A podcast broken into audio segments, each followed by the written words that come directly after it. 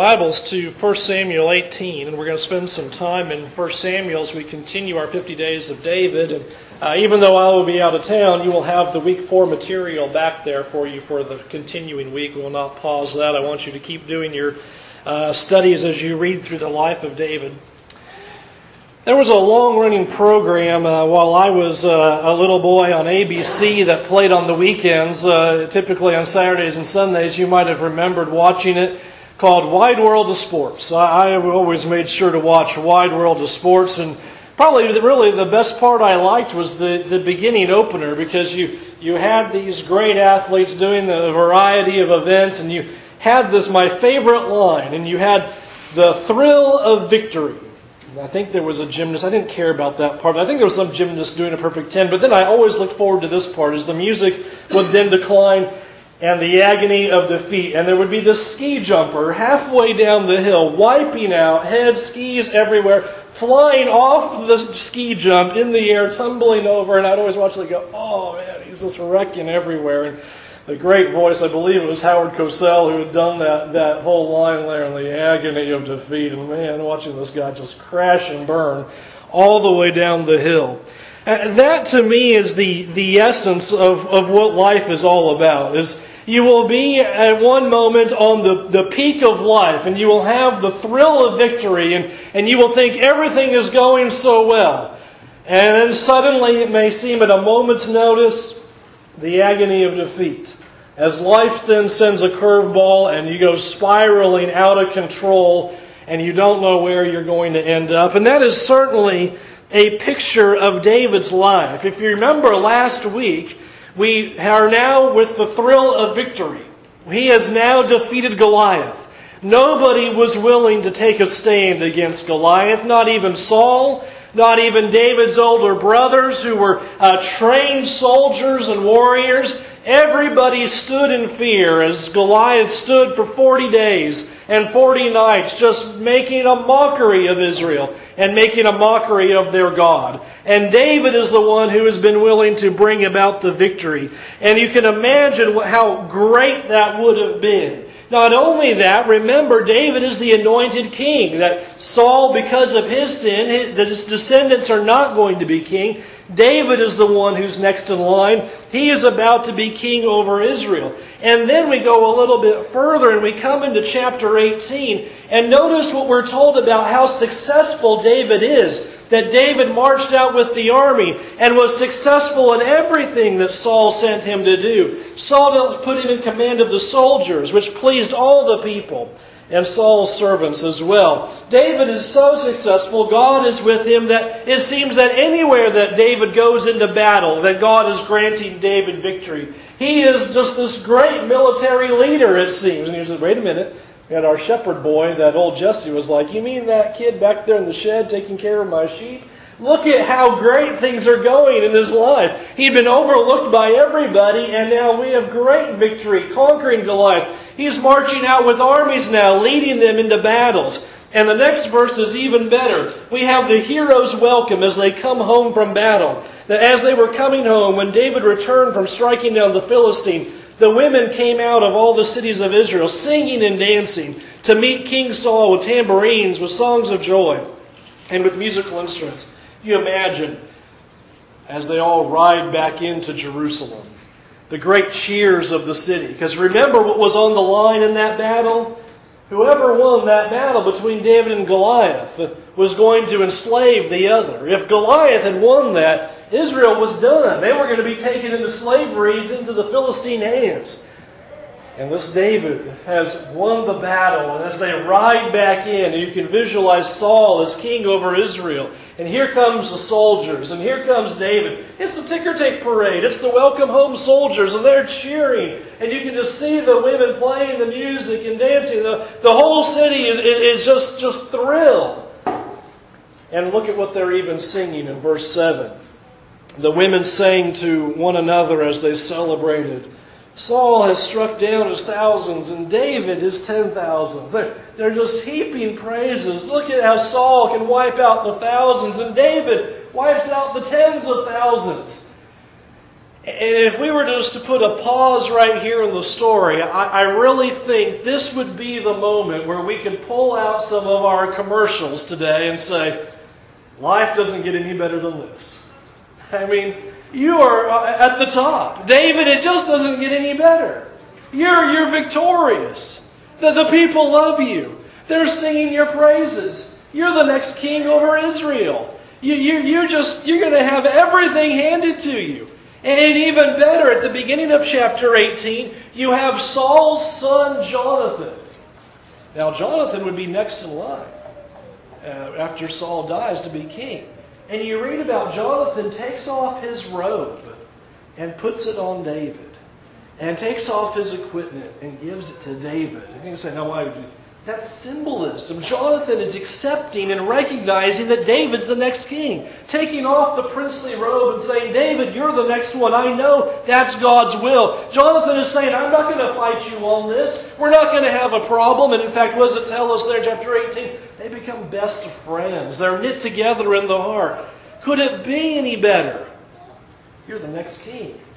Your potential rival is your best friend. He yields to you and says, I know you're God's anointed, you're God's chosen. You've killed the Philistine. The people are singing your praises. It's a ticker tape parade all throughout Hebron and Shiloh and Jerusalem. I can imagine them just going all throughout the land of Canaan there as the people are cheering and joyful. Again, play the commercial. Just doesn't get any better than this. This has to be the high point of David's life.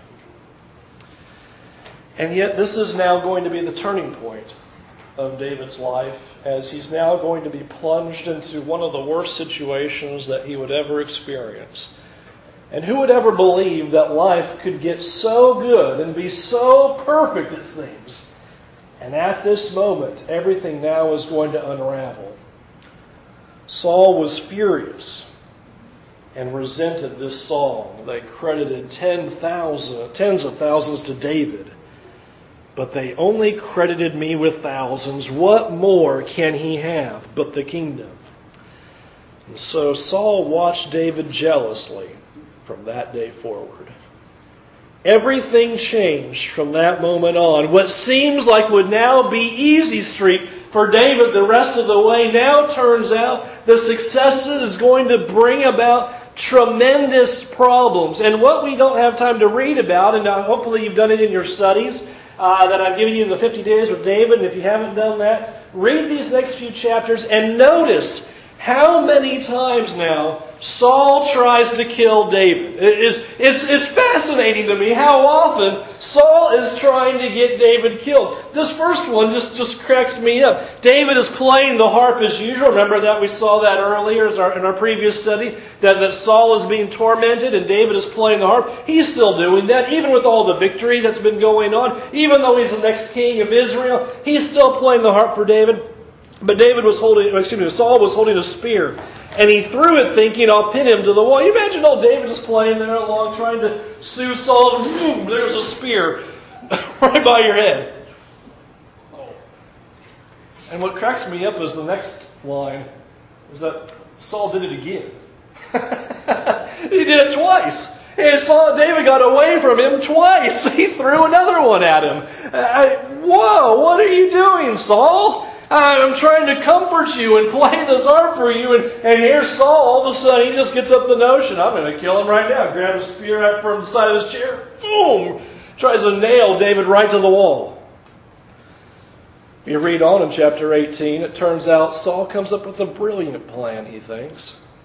He's going to give David one of his daughters to be his wife. You'd say, what a great gesture of King Saul. I will give David one of my daughters, and that will show my concern and my love for him. But actually, Saul intended this to cause David's death at the hands of the Philistines. Because what Saul says is, I want to give you one of my daughters in the hand of marriage. Now, here's the betrothal price. I want the foreskins of 100 Philistines. It says, David, go kill 100 Philistines and bring back their foreskins so I can know that they're dead. And David goes and kills 200. Saul did that thinking he'd get killed, going into battle by himself like that to go kill all these Philistines. Saul, again, thinking of ways that he can get rid of this rival. Saul realized, verse 28, that the Lord was with David and that his daughter Michal loved him. And he became even more afraid of David, and as a result, Saul was David's enemy from then on. You come into chapter 19, and Jonathan brings a message to David. Saul, my father, seeks to kill you. Therefore, be on your guard in the morning. Stay in a secret place and hide yourself. And what you read about in chapter 19 is victorious David, the anointed David, the champion of Israel who's conquered the Philistine, the one who had been given the ticker tape parade, and they were lauding his great praises and joys of what he'd been able to accomplish. David is hiding out in the countryside, in the bushes and in the fields. He can't even be in the city because Saul's trying to kill him. And I read that, and I just scratch my head and go, it's unbelievable how precipitous the fall was. It just seems like everything was set to go. The world was on his shoulders. He had the tiger by the tail. He was good to go, and it all just came crashing down.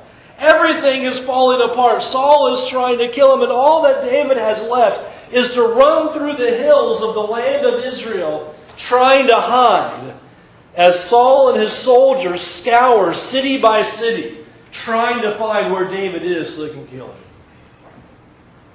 A very tough time in David's life. And as I think about that story, I can't help but pose the question that surely would have been in David's mind, and it comes to our mind when you have the good times suddenly turn to the bad. Why? Why does this happen? How could this happen? David is doing everything that God wants him to do. It's not like David had been rebellious against God, and so you could justify this and say, well, David's getting what he deserves. David had been violating the law left and right, and so it was time for Saul to go after him. What had David done wrong? He's really almost been an innocent bystander. He's just taking care of sheep, and he gets anointed by Samuel.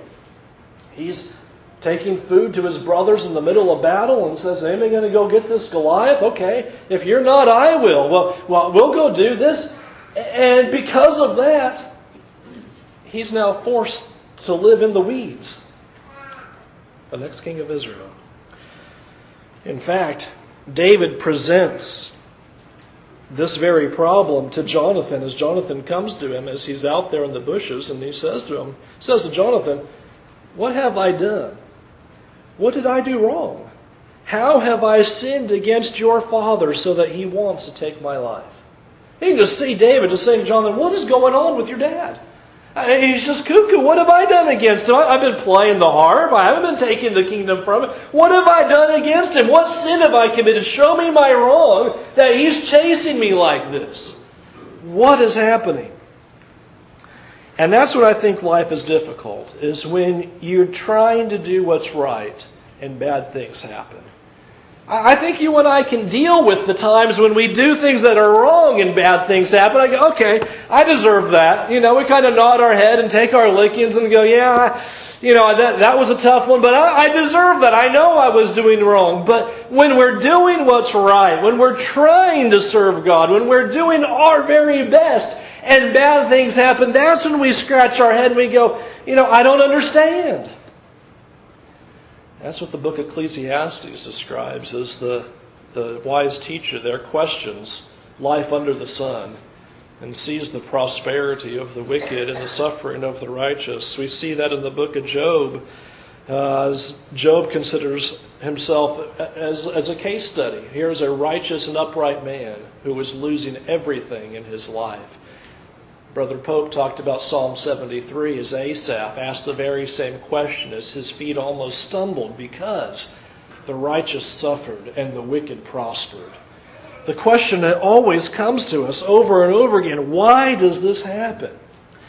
And I'd like to present to you just a couple of thoughts. And this isn't all inclusive. There's other reasons. But one of the things that we see going on in David's life, and it's certainly one of the things that we see in the book of Ecclesiastes and a number of other passages, is that sometimes bad things happen because we're doing good. And what? Sometimes bad things happen because we are doing good, and here's the reason why. A couple of reasons I think this is the case. First of all, there is no doubt the Scriptures repeatedly tell us that Satan is fighting against us. Satan is working hard against us. And I have seen countless times when somebody begins to try to get their life right with God. They try to straighten things up. Their life is a disaster and a mess. They're living selfishly, plunged into sin. They finally open their eyes as they're in the pit of sin and decide, I'm going to start trying to do what's right. I'm going to do better. It seems almost every time some major tragedy happens. Why? Do you think Satan wants to give you back that easy? And I've seen so many people see that suffering and go, now, things were okay when I was doing bad, and now bad things happened while I was doing good, so what's the point in serving God? I'll go back to the bad. I've seen that logic happen. Is that not what Satan wants us to do? Is that not the efforts of Satan? What better thing could Satan do to cause that kind of confusion in our lives? To look at us and go, throw some bad things in there so they won't understand. Is that not what happened with Job? That was the very statement that Satan made to God. He's only serving you because you keep good things happening to him. Throw him some bad and we'll give him some confusion. He won't know what to do. He'll completely turn away from you. And in fact, is that not the rationale of Job's wife? If this is the way things are going to be, Job, you ought to just curse God and die. That's what Satan wants us to do. That's exactly the way he wants us to perceive life, is look at it and go, if righteousness gets me to here, then why bother? And we sometimes forget that Satan is involved in the battle. And so often we take suffering and we think, well, why did God do this? And forget to ask the question or think about the possibility that Satan is fighting against us. Does not Satan want our souls? Does he not want to strip every person away from God? When we decide to do what's right, Satan's not going to make it easy for us to return to God. Satan's going to fight back. I've seen that with almost nearly every new Christian. They begin to make a decision to follow God, and what happens? Something difficult comes along to try to turn them away from God. I thought Brother Mike did such a good job in his series in talking about perfect in trials. And he talked about the coin, how it's the same coin, but on one side it's a temptation to turn away from God, and on the other side it's a trial. And it's the same event, and yet it's Satan's attempt to take us away from God. It's God's attempt to strengthen us and strengthen our faith. Which will it be? And I thought that illustration was exactly right of what James 1 is talking about. Satan is tempting us to turn away from God, to take that difficulty and say, where's God? I'm going to quit. And God takes the trial and hopes that it will strengthen us to follow after him. And so I think it's important to consider that bad things will happen because we're trying to do what's right. And there's no clause in the Scriptures that tell us do good and everything will always turn out roses. Sometimes, when we're trying to do what's right, Satan is going to try to rip us apart for trying to do that. The second reason that the righteous suffer as well is because darkness isn't going to fellowship with light. When you're trying to do what's right, you're trying to be the example, you're trying to say and do the right things, and you're around your peers. They don't just sit back idly and go, yeah, I've got a guilty conscience about that. I see you trying to do what's right, and that really pricks my heart, and that causes me to think about my life, and I need to change. What does darkness do? They ridicule and scorn you and say you're crazy, you're nuts for living that way. They persecute you, they abuse you. That's how darkness responds to light. They don't get pricked in their own heart. They don't want to be responsible and say, yeah, I see you living that way. Boy, I ought to live my life better too. I ought to seek after God. No, what do? They heap problems upon you. They cast evil and abuse upon you. And I think we need to see that. That's what happens with Saul here with David. Rather than Saul stepping back and saying, boy, I am sure glad that David stepped up to the challenge. I am sure glad that the people recognized the great faith that David had to go into battle all by himself with 5 stones against that Goliath and to take him on. No, what does Saul do? I'm going to get rid of my problem. I'm going to kill David. He doesn't sit back and look at himself and go, boy, he's somebody I got to be like. I had to have that courage like David had. I need to have that faith like David. No, he doesn't look at himself. He tries to eliminate the problem. I'm going to take David out. That's what evil does to the righteous. The evil ones are going to look at the righteous and go, I don't like you. I'm going to cause you problems. And we have to understand that. That's the Scriptures even talk about that. Peter said that. They think it strange that you do not plunge with them into the same flood of dissipation. And they heap abuse on you. That's their response. They're going to look at you and think you're crazy. They're going to look at you and think you're nuts. How can you be righteous in this world? And how are they going to respond? Not with all. That's very thought-provoking. Maybe I ought to live my life right. They won't respond that way. Peter says they will heap abuse upon you. 2,000 years ago, Peter said that's the way they'll respond. Things have not changed. Satan is fighting against the righteous, and those who plunge themselves into darkness are fighting the righteous. And that's where David stands. And does not the life of Jesus completely exemplify that? Did he suffer for doing anything wrong? No, he suffered for being righteous. He suffered for doing good. He suffered for teaching others. And we have to recognize that's just what's going to happen as well, is that other people will treat us in the same fashion. So things are so bad. Things are so bad. Can you imagine this? Things are so bad for David. Do you know where David flees? He flees to the land of the Philistines. Now talk about walking into enemy territory. Easy for me to say. Talk about walking into enemy territory. You just killed their champion warrior. You have led the forces of Israel against the Philistines and driven them out of the land all the way back to their own land. And the only place that you can find comfort and refuge is to go into the very same place where your name has certainly been spread all throughout that land of that David who had killed the mighty Goliath. And he goes in there and he hears that they know he's there. He changes his behavior, acts like a madman, starts letting drool run out of his mouth to think that he's gone mad and nuts. This is what our David has been relegated to. Hiding in enemy land, and even that's dangerous. And so David has to flee the land of the Philistines, and he plops down in a cave called Adullam all by himself.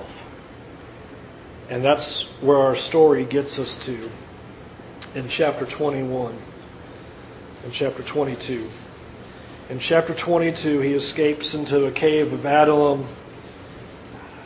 That's just an amazing thought. You've gone from the highs of life, what seemed to be so great, to sitting all by yourself in a cave in the middle of the land, hiding from King Saul, hiding from the Philistines. And it seems that you have nowhere to turn. I want to consider what are the things that we should do when this happens. What do you do when your peaks turn into life's valleys? And we're going to look at what David does. The first thing we see David do is he entrusts his life to God. What else can you do? I mean, I hope when we get into those situations, we realize how badly we need God. We need to entrust our lives to God. And I love how verse 3 describes it. He's talking to this one particular person here in verse 3 about what's going to happen next. Here is this king of Moab. We don't know his name. And he's talking to them and he just says, I'm trying to make these arrangements until I know what God will do for me. David doesn't know what's going to happen next. I've submitted to you many times. I think that's one of the difficulties of life's trials is you don't know what the future holds. You don't know how it's going to turn out. And that's where David is right now as he's plopped into this cave. And he's talking to this king of Moab and says, I want you to take care of some things here because I don't know what's going to happen. Until God sets forward what's going to happen to me next. I'm just going to be sitting here in this cave. He's trusting his life to God. I don't know what God's going to do for me now. There are a number of psalms that were written during this time. I want to take a few moments for you to listen to some of the things that David is able to say in the midst of these dire circumstances. From going from the great victories and joys of life to being on the run, in the cave, they're seeking out his life. Psalm 59, first verse, "Deliver me from my enemies, O my God. Protect me from those who rise up against me. Deliver me from those who work evil, and save me from bloodthirsty men. For behold, they lie in wait for my life. Fierce men stir up strife against me. For no transgression or sin of mine, O Lord. For no fault of mine, they run and make ready. Awake and come meet me and see. You, Lord, God of hosts, are the God of Israel.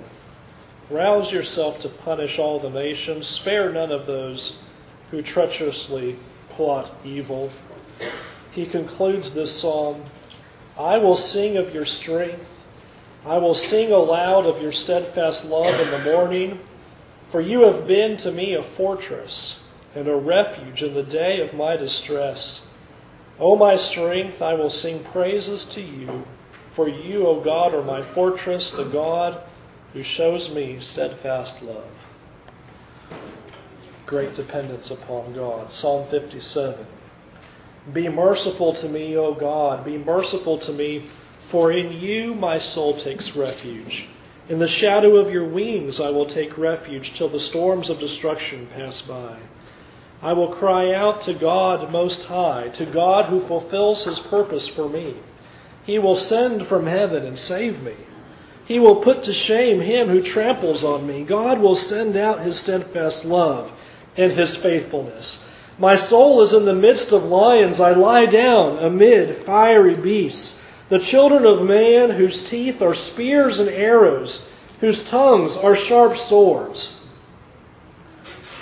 Be exalted, O God, above the heavens.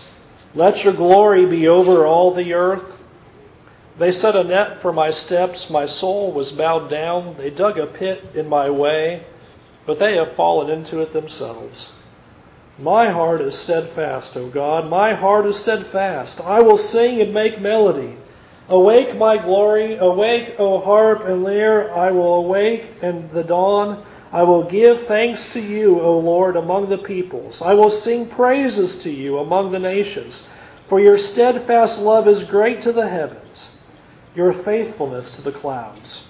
Be exalted, O God, above the heavens. Let your glory be over all the earth." In the midst of that suffering, in the midst of that despair, I give thanks to you. Your steadfast love, great to the heavens, faithfulness to the clouds, relying on God, entrusting himself to God. He's praying to God and saying, "You're going to take care of this. I have not given up on you." Psalm 142, "With my voice I cry out to the Lord. With my voice I plead for mercy to the Lord. I pour out my complaint before him. I tell my trouble before him. When my spirit faints within me, you know my way. In the path where I walk, they have hidden a trap for me. Look to the right and see, there is none who takes notice of me. No refuge remains to me. No one cares for my soul. I cry to you, O Lord. I say, you are my refuge, my portion in the land of the living. Attend to my cry, for I am brought very low. Deliver me from my persecutors, for they are too strong for me.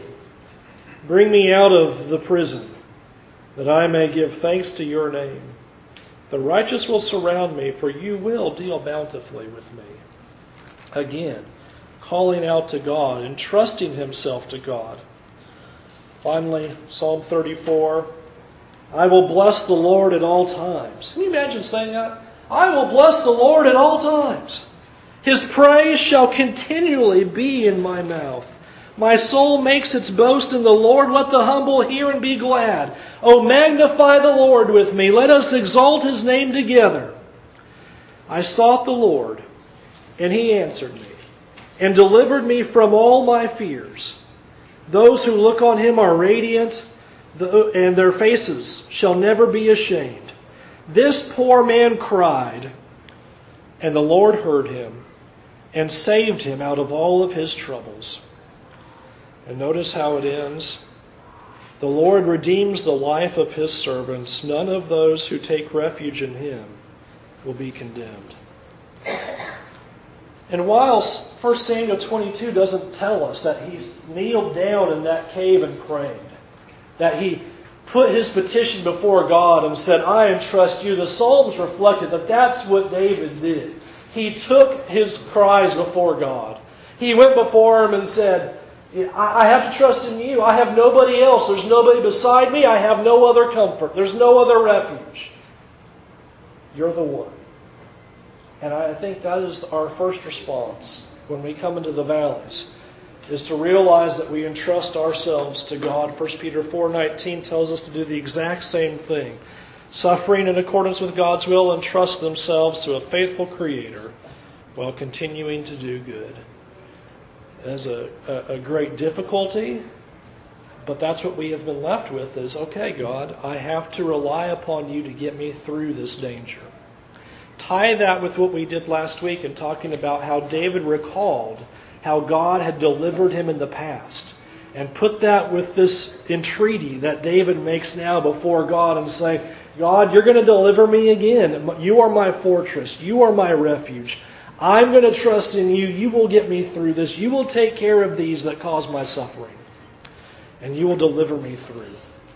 The second thing that we should do in life's valley is not only entrust God, but I think one thing that I really enjoy reading about in 1 Samuel 22 is all the people who came to his aid. It is just amazing to me. David is in the cave, and he's by himself. And what we read about is first the family comes to him. In verse 1, David departed from there, speaking of the land of the Philistines, and he escaped to the cave of Adullam. And when his brothers and all his father's house heard it, they went down there to him. The family didn't just go, well, poor David, stinks for you. They all went to the cave too. Father and mother, as we read about in verse 3, they're all there. Brothers are there too. Can you imagine all the brothers? The brothers who said, what are you doing out here, coming out here? Where's the sheep? Remember how they kind of taunted him? What are you doing out here with this Philistine? All the brothers go to his aid. But verse 2 is even more fascinating. Not only family, look who else comes there. And everyone who was in distress, and everyone who was in debt, and everyone who was bitter in soul gathered to him.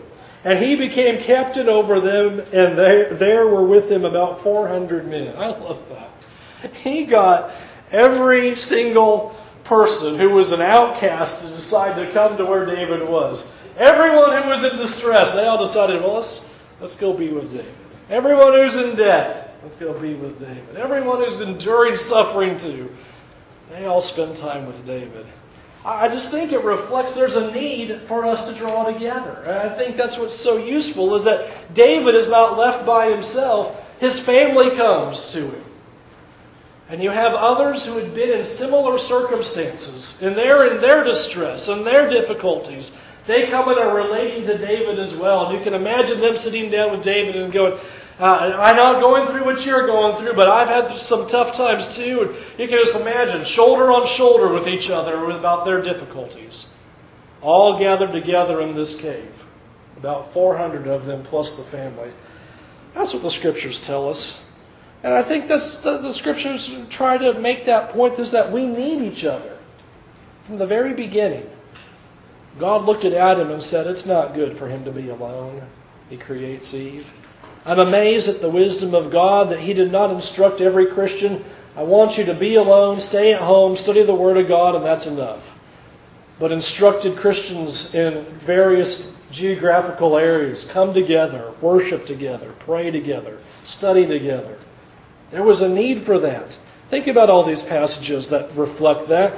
Rejoice with those who rejoice. Weep with those who weep. Now we who are strong have an obligation to bear with the weaknesses of those without strength and not to please ourselves. Carry one another's burdens, and in this way you will fulfill the law of Christ.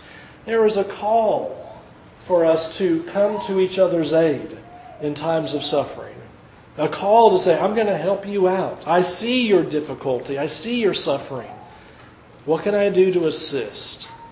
And sometimes the best assistance is just to sit there and be there. The best thing those three friends of Job that they could have done would have been just to sit there and shh. Because once they opened their mouth, the pain began. If they just would have sat there and listened and helped. And I imagine that's what was going on here with David. Bring the family in, and people throughout Israel hearing David's plight all come to him, and they sit in the cave too. Rejoice with those who rejoice, weep with those who weep. It describes an interconnection that we're supposed to have with each other, a sharing of not only the good times, but also the bad times. An ability to rely upon each other in times of distress. And those are the two things that we see David using, and I think those two things are described in the New Testament. Is that we first turn to God and trust in God, and then we help each other out during our times of suffering. And so I want you to think about, as we are following the life of David, the righteous will suffer. Don't be surprised. I would love to be able to offer the story that it was all going to be easy. I wish. It's all going to be simple. If you'll just follow after God, things will just be so easy. You know, you'll make every bill payment. You'll have your cake and eat it too. We'll all be wealthy, healthy, and wise. And yet that promise never exists. In fact, we see the righteous do suffer. The righteous suffer because Satan is fighting us, because darkness does not want to see us following after God. We must expect that kind of suffering. We must expect them to heap their abuse upon us. And so do not be surprised. And when those times do happen, turn to God first. Look at those pleads and those prayers that David gives of saying to God, you're my fortress, you're my refuge, I'm trusting in you. You will get me through this. I don't know how it's going to work out. I don't know what the end result's going to be. I trust you with my life, and I expect that you will turn things out in such a way that will glorify your name and glorify your purpose. And during those times, let's turn to one another. Let's not ignore each other in times of suffering. And I know I'm in a peculiar position that I often get to be beside you in times of suffering, and I've learned rather quickly sometimes the best thing to say is nothing at all, just the look of, I know, it's hard, it's difficult, and there's nothing I can do, and we wish there was something we could do for each other to take care of the pain, to remove the suffering, to end the trial. There's nothing we can do. But you know I'm always here for you, you're always here for me, and we'll get through this. And one day we will stand before God, and all of our suffering, and all of our, this, as Paul said, momentary light affliction will seem as nothing when we stand before God and the glory that exists that's waiting for us. If you'll pull your psalm books out, we're going to invite you to turn to Jesus Christ, because that is the hope that we have, is that whether good or evil, you are going to experience the valleys of life. Why not have God on your side? Why not have somebody that you can turn to in those times of trial? Somebody that you can rely upon who will never leave you and never forsake you. Joining yourselves to other people who are trying to serve the Lord with all of their heart. Turn away from your sins. Confess that Jesus is the Lord. He is your Savior. And it's time for you to surrender to His will and serve Him with all of your heart. And be immersed in water for the forgiveness of your sins. Have your sins washed away at this very moment so that you can stand clean in the sight of God, knowing that God is with you, that we are with you, and most important, you have eternal life awaiting you. Come to Jesus while we stand and while we sing.